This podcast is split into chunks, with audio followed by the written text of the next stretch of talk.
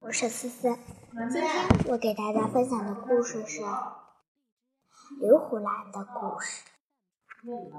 八十多年前，一个平凡的女孩降生在山西文水县一户农家，她就是刘胡兰。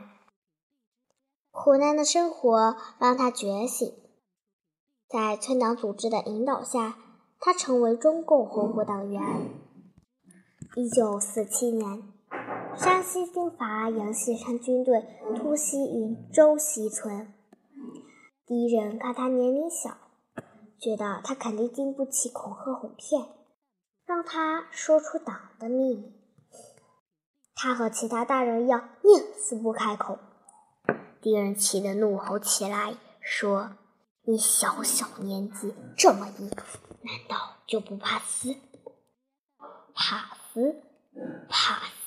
就不当共产党！刘胡兰大声说道。敌人没办法，只好把同时捕来的六名民兵当场砸死。刘胡兰依然甩开压他的匪兵，从容地躺在夹道的刀床上，把失心的敌人，把只好把同时捕来的六名民兵当场砸。刘胡兰一人甩开压他的匪兵，从容地躺在铡刀的刀床上，把失行的敌人都吓得哆哆嗦嗦。铡刀按下，刘胡兰殷红的鲜血浸透了这片白雪覆盖着生他养他的黄。同年二月，刘胡兰被追认为中共正式党员。毛泽东主席会后为其题字：“生的伟大，死的光荣。”十五岁啊，正值花季。拥有快乐而美丽的青春，未来充满了美好的憧憬和希望。为了祖国的解放，刘胡兰奉献出宝贵而年轻的生命，这是多么无私无畏的爱国重精神！当年正写出。今日万花红，生活在当今社会的我们，是祖国的希望，民族的未来。但我们心里永远也忘不了这些人。砍头不要紧，只要主义真的下女汉。忘不了熊熊烈火，也吞噬不了天真意志的秋少；忘不了神的伟大，死的光荣的刘胡兰，更忘不了今天中印边境的色烈士。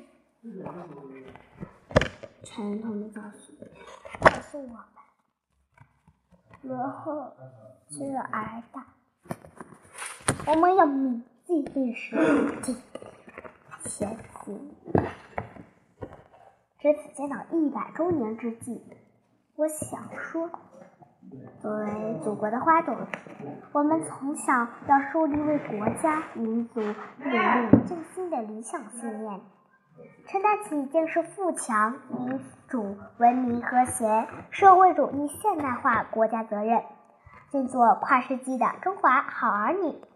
好啦，我的故事讲完了，希望大家都喜欢。那首先呢，我们知道了刘胡兰，那时候的刘胡兰，他年纪他是三那面对残忍的日本鬼子，刘胡兰奉献出了宝贵而年轻的生命。那也就是说，刘胡兰的雕像，我们开头已经说到了，八十多年前，一个平凡的女儿降生在山西文水县，所以呢，这个刘胡兰的雕像就在山西文水县。大家可以有空的时候去看一看。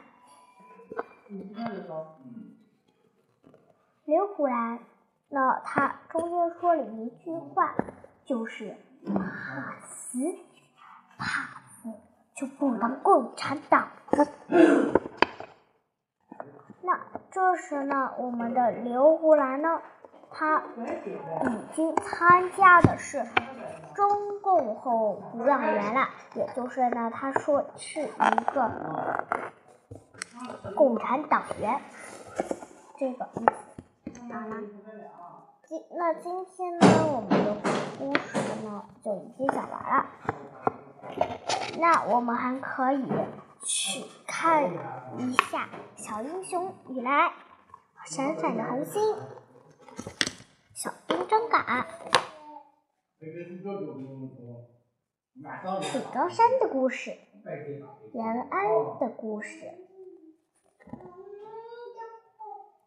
那明天呢，我就给大家来讲一个王二小的故事。那我们要讲王二小的时候呢，肯定要唱到。我给大家找一找。在。